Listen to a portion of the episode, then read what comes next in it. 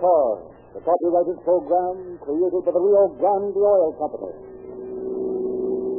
Los Angeles Police calling all cars, attention all cars, broadcast 122. Be on the lookout for a black touring car, license number unknown. The right rear wheel carrying a Stanley skidless tire. Left rear wheel carrying a six-ply Jupiter with the tread slightly worn. This car is in connection with the swing of motor officer Kramer. That's all. Rolls and While gathering information from the police officers who worked on the case you were now to hear, an executive of the Rio Grande Oil Company took the opportunity to ask motorcycle policemen and the police car drivers for their opinion of the Rio Grande cracked gasoline, which has been used exclusively for years by the Los Angeles Police Department. With one exception, these officers praised Rio Grande and admitted that the patented cracking process certainly did give Rio Grande crack more liveliness and pep than other gasoline. They admitted it was the fastest and most powerful gasoline they had ever used. But one hard-boiled old veteran said, you got to find gasoline for these new high-powered police cars. Those high-compression engines need a gasoline that's all cranked up. So it'll burn instantly. But I don't use your Rio Grande crack in my own car. I've only got an old Ford, and I can't afford your fine tetraethyl treated cracked gasoline. I buy the cheapest gasoline I can get. Anything's good enough for my old car. Well, that was a challenge the Rio Grande executives couldn't ignore. So he persuaded the officers to try a tank full of Rio Grande cracked gasoline in the old Ford. And today he received a telephone call from the officers who offered this testimony. Officer, Never believed it. My old Ford seems to the police car now. It's a new younger. It's far off and tough. That's fine. You know, Brandon, cut, cut, and that's going to blow for your money. I've been sitting here an hour. And I'm getting more miles to the gallon than enjoying police car performance before.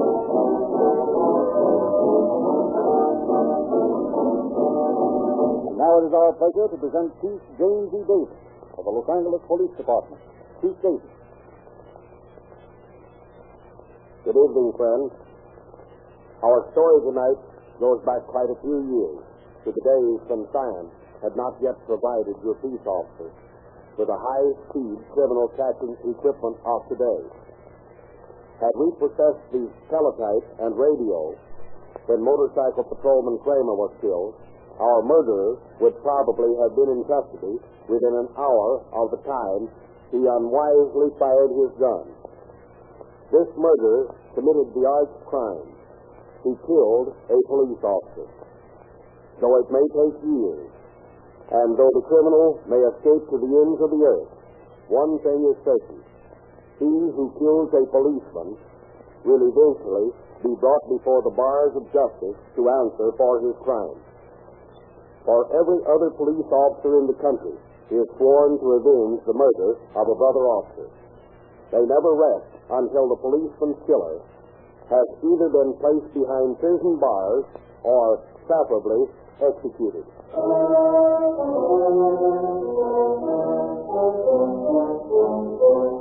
It is a few days before Christmas.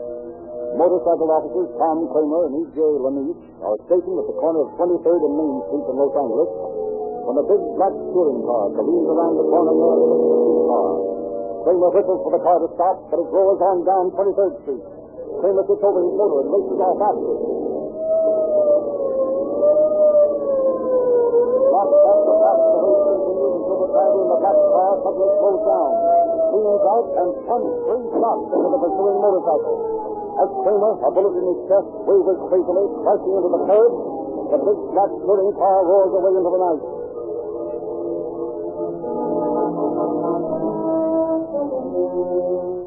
Within a few minutes, a detachment of detectives under the leadership of Sergeant Joe Taylor, the present chief of detectives, arrived at the scene. The officers pushed their way through the silent crowd to the killed body of Officer Kramer, lying under an arc light beside his wrecked motorcycle. Officer Lanice, shaken with grief at the death of his partner, tells his story to Sergeant Taylor. You see, Sergeant, we were parked at the corner of 23rd and Main when a big black car came tearing along. Nearly ran into a streetcar. Uh, Tom took out after it. And a minute later, I went after Sunbird in the roadster doing about 50. I didn't know anything had happened until I heard the siren on his car. Toward midnight, while police are combing the city for a suspicious black touring car, Officer Paul Stevens catches a very frightened young girl of 13 in the detective bureau. In the presence of Chief Butler, Detective Lieutenant George K. Holm, and Sergeant Taylor, she tells her story. In the market place at dinner time tonight, when a car drove up and parked ahead of me. Just as I passed it, a man jumped out and grabbed me. I screamed and he hit me. He said he'd kill me if I made any more noise, and I was scared, so, I kept quiet. He stuck a handkerchief into my mouth and tied my hands and feet with leather straps. And he tied a cap around my head. And then he got in the car and started off. A little while later, I, I heard a whistle like two person moving. And then I heard a siren. And then I heard a popping noise like, like a tire blowing out. You heard a popping noise? Yes, sir. And where did this happen? Oh, I, I was walking down 18th Street when, Uh, Kramer was shot on 23rd. Ties in. Go on your story, well, after heard that noise, we drove faster and faster. And we left the smooth road and we went over some bumpy roads. And then he stopped. And he lifted me out of the car and, and laid me down on the ground. We were way out in the country in the middle of a big field. And do you think you could find this field again? Oh, yes, sir. You see, after he took me there for a long time, he said he'd made a mistake and he kidnapped the wrong girl. So he said if I promised not to tell anybody about it, he'd let me go. I told him I didn't know how to find my way home, so, so he picked me up and carried me across the field to a road, and he gave me a dime and told me to walk straight ahead to the car line. I couldn't walk very well with the straps tied on my ankles, so I sat down and took them off and and I ran as fast as I could until I got to the streetcar line.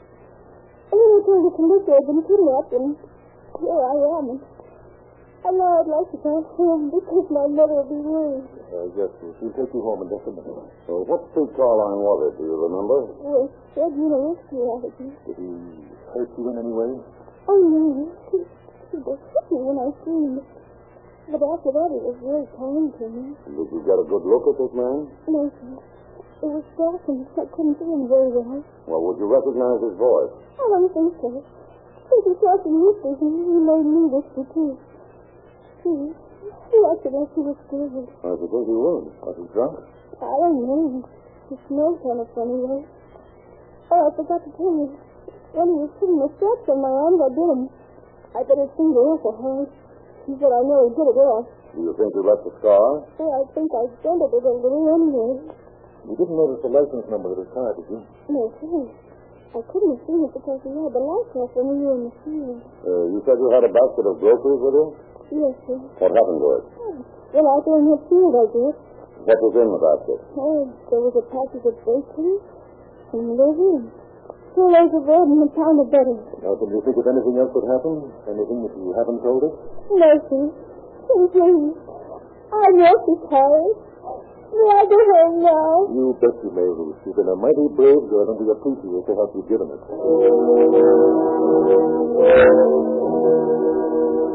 Ruth was escorted home to her parents, who were on the point of notifying the police of their daughter's disappearance when the officers delivered her to them. And next day, the officers take up Ruth's trail from the end of the University Avenue streetcar line, follow her footprints down the road, pick up the trail of a man which leads them to tire tracks beside a mound of dirt in the middle of the field. There's a handkerchief. Well, let me see it. Yep, that's the one he used to gaggle with, all right. Yeah. Yeah. Any identification mark? Longer mark, number 405. Uh-huh. Well, we'll have to check that. Hmm, wonder what's under this mound of dirt. Looks like it's just been turned over. Here you are, George. The groceries the kid bought. Dollars. Yeah, and I've got a hunch he buried the gun out there, too. You better call headquarters, Joe, and have them send out a photographer and the man er who knows tire marks. Okay. Yeah, and tell them to send some more boys out with speed. I'm sure that this gun is around here somewhere. While Holm and Taylor wait for the men from headquarters, they begin to dig up the ground around the tire tracks with spades borrowed from a nearby rancher. But after a half hour of fast, breaking work, When the photographer and the fireman arrive, they have found nothing. Carefully, the fireman examines the mark. Well, Stephen, what do you say? rear left wheel carried a six-slide Jupiter with the tread slightly worn. The rear right tire is a Stanley Skidless. Well, that's something to go on at any rate. A black touring car with a Jupiter six-ply and a Stanley Skidless on the rear wheels. And now, if we could only find that car. Late that afternoon, the officers do dig up the dirt and collect the gun.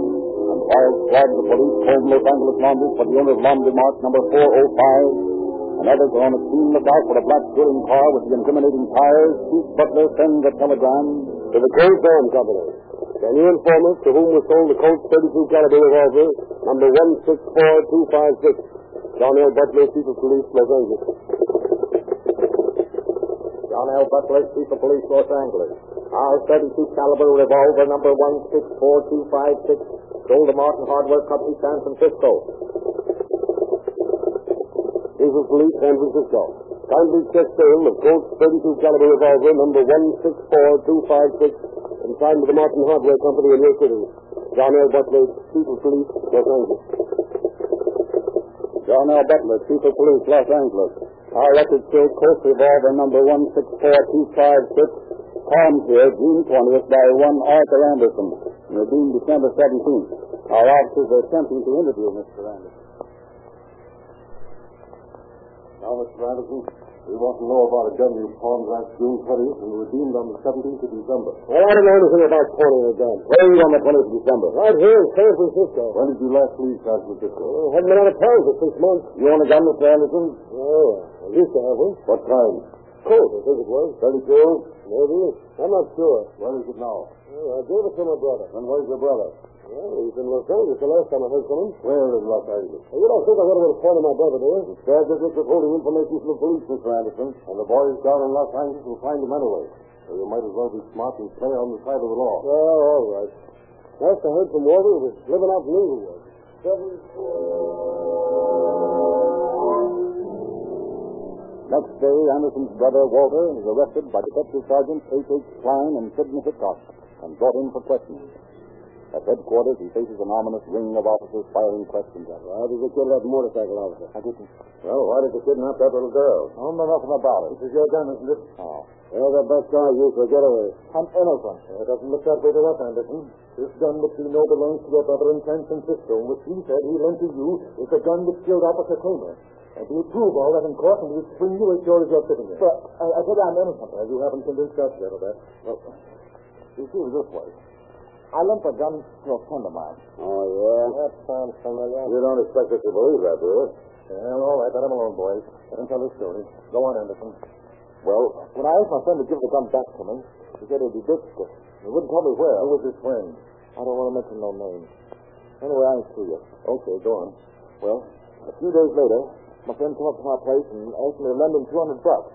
I told him I didn't have no dough, and that's when he said he guessed he'd have to tell me about the gas. Oh, look here, boys. I can't go through with this. I can't turn in a pal. Well, maybe you'd rather sing for the job yourself. What's the name of this friend of yours? Uh, his name's Jim Darwin. He said he was planning to kidnap a young kid whose family got dough. But that night he got drunk and grabbed the wrong kid. Before he knew it, though, that speed cop started after him. Well, he was all balled up. He couldn't stand a pinch with his kid all tied in the back seat. Uh, left the cop ahead of him. He saw he bumped the cop off, he sobered up in a hurry. Yeah, imagine he did. So he drove the girl out to the country and turned her loose. Where's this Jim Darwin now? I know. He ain't around L.A., that's the thing. Well, who else did this Darwin know in Los Angeles? Ah, oh, he's hanging around with the dame that runs the rooming house over on Grand Avenue. He said he was going to try to get the 200 bucks from her. What number on Grand Avenue? Jim South, I think. What's her name? I don't know her name. She can't miss her. She's short and heavy. She can't miss her. Taylor, you and Bo better go over there and talk to this woman. Yes, sir, right away. Come on, Bo. A few moments later, Detectives Taylor and Bo are interviewing the landlady at the Grand Avenue address. You're the proprietor here? Yeah. No, a man named Jim Darwin. Uh, hmm, here. Pretty good friend of yours, isn't he? I don't know how that's any of your business. Well, it is our business. You see, we're police officers. What of it? Isn't it true that you and Jim Darwin are close friends? I don't have to answer your question. No, you don't. I think you better. They're looking for Jim Darwin on a murder charge. What? Yeah, he murdered a police officer while he was kidnapping a young girl. Where is he? I don't know. He lives here, doesn't he? Yeah, but he ain't here now. So that's what he wanted the $200 for. What did you say? He borrowed $200 from me. Said his mother was dying in Chicago and he had to get to her When was this? just before Christmas. You lend him the money? Yeah. When you were close to him. Well, I loved him, I guess. What did he tell you about the murder? Nothing. I don't know nothing about it. Sure of that? Positive. Has his room been rented? No, I've been keeping it for him. I thought he'd be back soon. Looks like he won't now, though. I wouldn't think so. What's his room? Mm, Right here. Oh, next door to yours, eh? Quite convenient. Got a key to it? Yeah. Open it up. And you've gotta have a safe Oh, warrant. listen, if you're smart, you won't give us any trouble. You know we can get a search warrant in 15 minutes, so why be tough? Just open up that room. All right.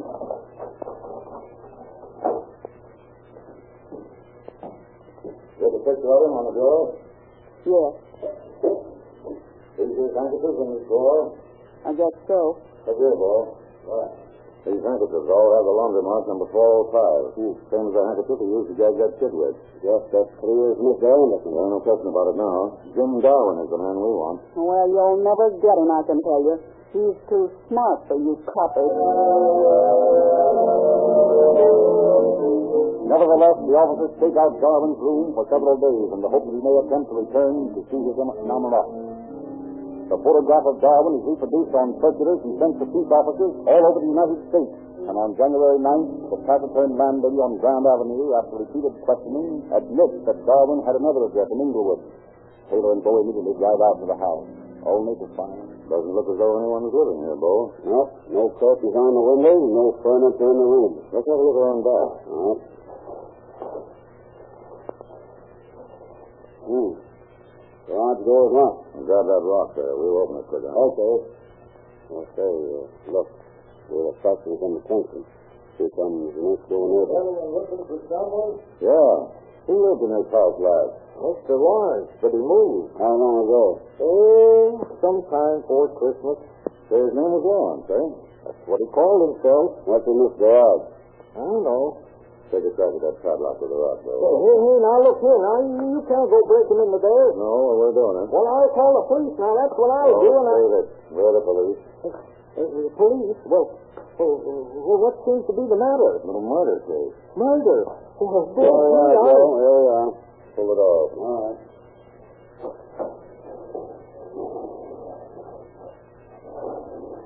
A black touring car. Yeah. You a look on the rear wheel. The standard stickers on the right and the six-ply Jupiter on the left. This is a getaway car, no mistake. Uh, you say Mr. Lawrence left here for Christmas? Yeah. Where'd he go? Well, he said he had go east. His mother was sick. Did you see him drive in here on the 17th of December? Well, uh, no, I, I don't remember date. You say he left here just before Christmas. Yeah, that's right. Well, was he driving the car the last two days before he left? Come to think of it, uh, he wasn't. I, I remember remarking to the missus that was strange Mr. Lawrence was using a streetcar. I don't think he used his automobile after that morning he cleaned off the driveway. What's that? Well, uh, one morning early, I saw him driving into the garage. And he got out and scraped the muddy tracks from the driveway and then washed the driveway with a hose. Funny thing, too. It looked like rain that day. Hmm, covering up, Bo. Yeah. Could that have been the morning of the 17th of December? Oh, well, it could have been, but of course I can't be sure. I, I never was much of a hand for remembering dates. From the black murder car, police obtained fingerprints of the wanted man, and these with his picture are broadcast across the country. But months go by, and the unwavering vigilance of the Los Angeles officers goes unrewarded. Then, nearly a year later, a citizen and taxpayer calls on Lieutenant Holmes at the detective bureau. Lieutenant Holmes? Hmm, my name is Randolph. John Randolph. Yes, Mr. Randolph? You investigated that murder of a police officer last Christmas, didn't you? Yes, I worked on that case. Well, I just returned from a business trip to Mexico, and something happened down there that I thought you'd be interested in. Yes? I was visiting a friend of mine, down Don Romero. There's a big cattle ranch down in Sonora near Hermosillo. Yeah, go on. Well, while I was there, One of the cowboys struck up in the cruises with me, noticed the California plate on my car, and started to ask me a lot of questions about Los Angeles, and particularly about the murder of that policeman. Now, it struck me funny that he was so interested in that case, and I felt it my duty to tell you about it as soon as I got back. What is the name of this fellow? Don Romero said his name was Jim Berwin. Jim Berwin. Berwin? Berwin. Joe Taylor. Yes, George. Take him that down and check it, will you? All right.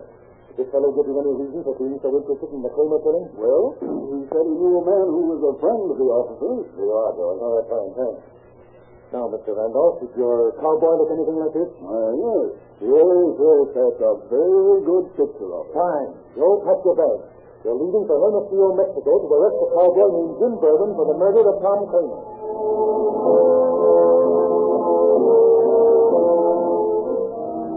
Thirty-six hours later, Taylor and Bull leave the railway at Hermosillo and, hiring a rickety jitney, begin the long, bumpy trip across the rolling green range of northern Sonora. Hours later, they approached the hacienda of Don Romero. Patrón, patrón, mira, dos tiendas tienen. Yes.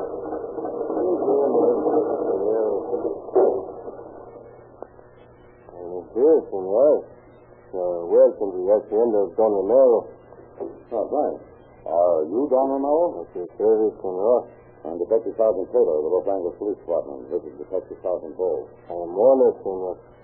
To your business kind, this will get the home and comfort of my hacienda. Thanks, Don Romero, but we will have to dispense with formalities and get to the point. Oh, you mexicanos.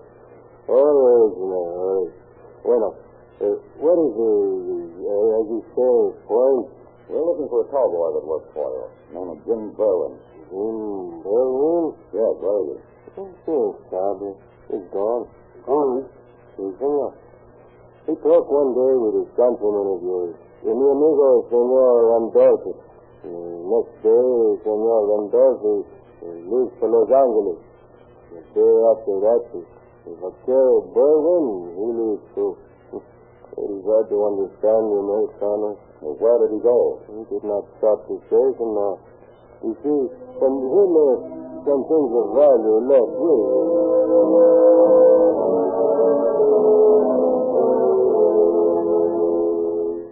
Several more months go by with no word of the murderer. And then, nearly 3,000 miles away, in the little town of Greensburg, Pennsylvania, two men meet in a saloon. I've been looking for you, Frank. Yeah, what's that? Listen, I warned you to keep away from Margie. Yeah? She's my game, see? Well, I should think she'd have something to say about that. I'm telling you for the last time, she's mine. That's not what you told me. You lie. Oh, go on. See this. Why can't you be a good loser? Hey, bartender, give me a drink.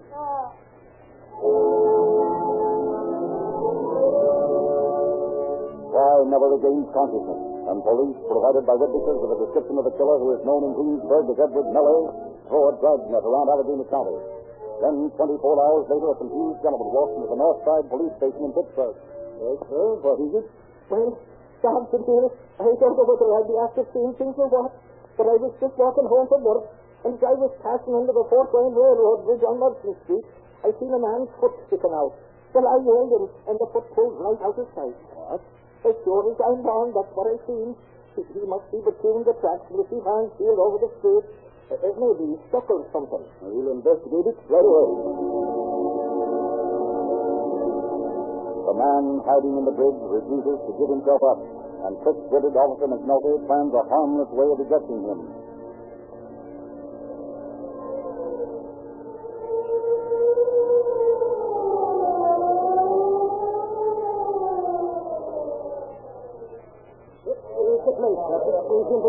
Field over the street and the tracks, and he won't come out. I see. I'll be the horse on hiding nowhere, boys. I think about 60 pounds fresh will drive him now.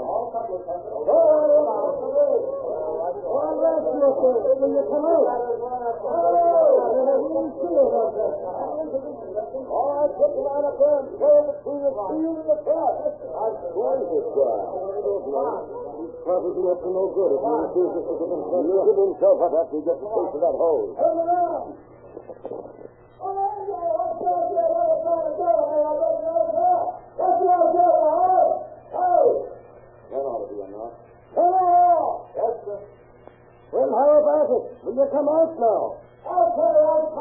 Hey, slap the cuffs on him up there, Eddie. Don't worry, I will as soon as I get the water out of ear. You didn't get wet, would you? No, I didn't get wet. I got close.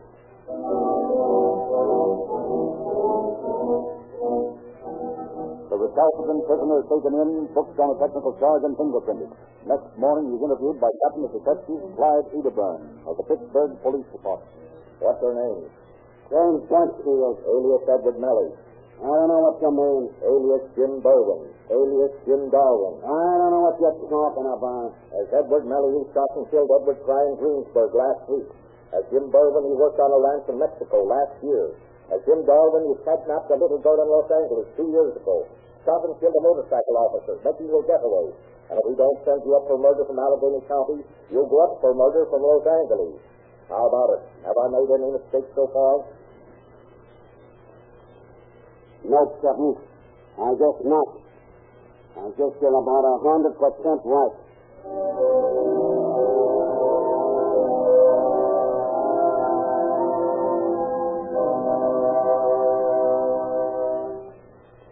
Although Los Angeles authorities did their best to extradite Darwin and bring him to trial for the murder of, of Officer Kramer, the Allegheny County officials insist on prosecuting him for the Greensburg murder. He was found guilty and sentenced to the Western Penitentiary in Pennsylvania for not less than 19 nor more than 20 years on a verdict of second degree murder. When he has served his time, we still have a hold against him and hope that we may bring him to Los Angeles and try him for the murder of our brother officer. Thank you, Chief Davis. If there is a single boy or girl listening tonight who has not yet seen the free G-Man and junior police outfit, go to your neighborhood Rio Grande cracked gasoline dealer and learn how you can get a lot of valuable gifts absolutely free. If there's anyone listening who has not yet read the Calling All Cars news, then by all means get a free copy from your Rio Grande dealer. And if there is any motorist listening who has not yet tried Sinclair Motor Oil, then we warn you you're missing the greatest value your Rio Grande dealer offers. Lubrication experts the world over know that Sinclair's unique process of extracting useless wax and petroleum jelly leaves an absolutely pure oil. In cold weather, when most oils congeal like hard, stiff butter, Sinclair motor oils lubricate perfectly. At high speed, the wax and jelly and other oils spin out dangerously until fast-moving parts get no lubrication at all.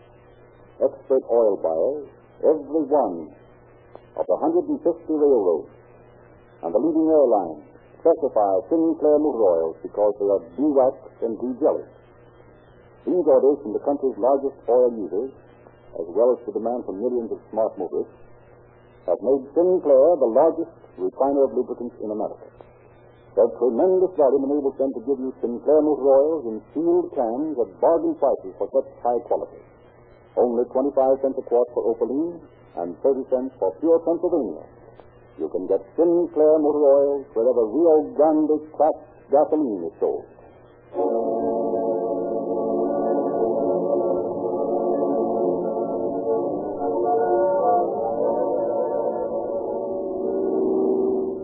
Police calling all cars, attention all cars, the cancellation broadcast 122. Suspect in this case now in custody. That's all. Your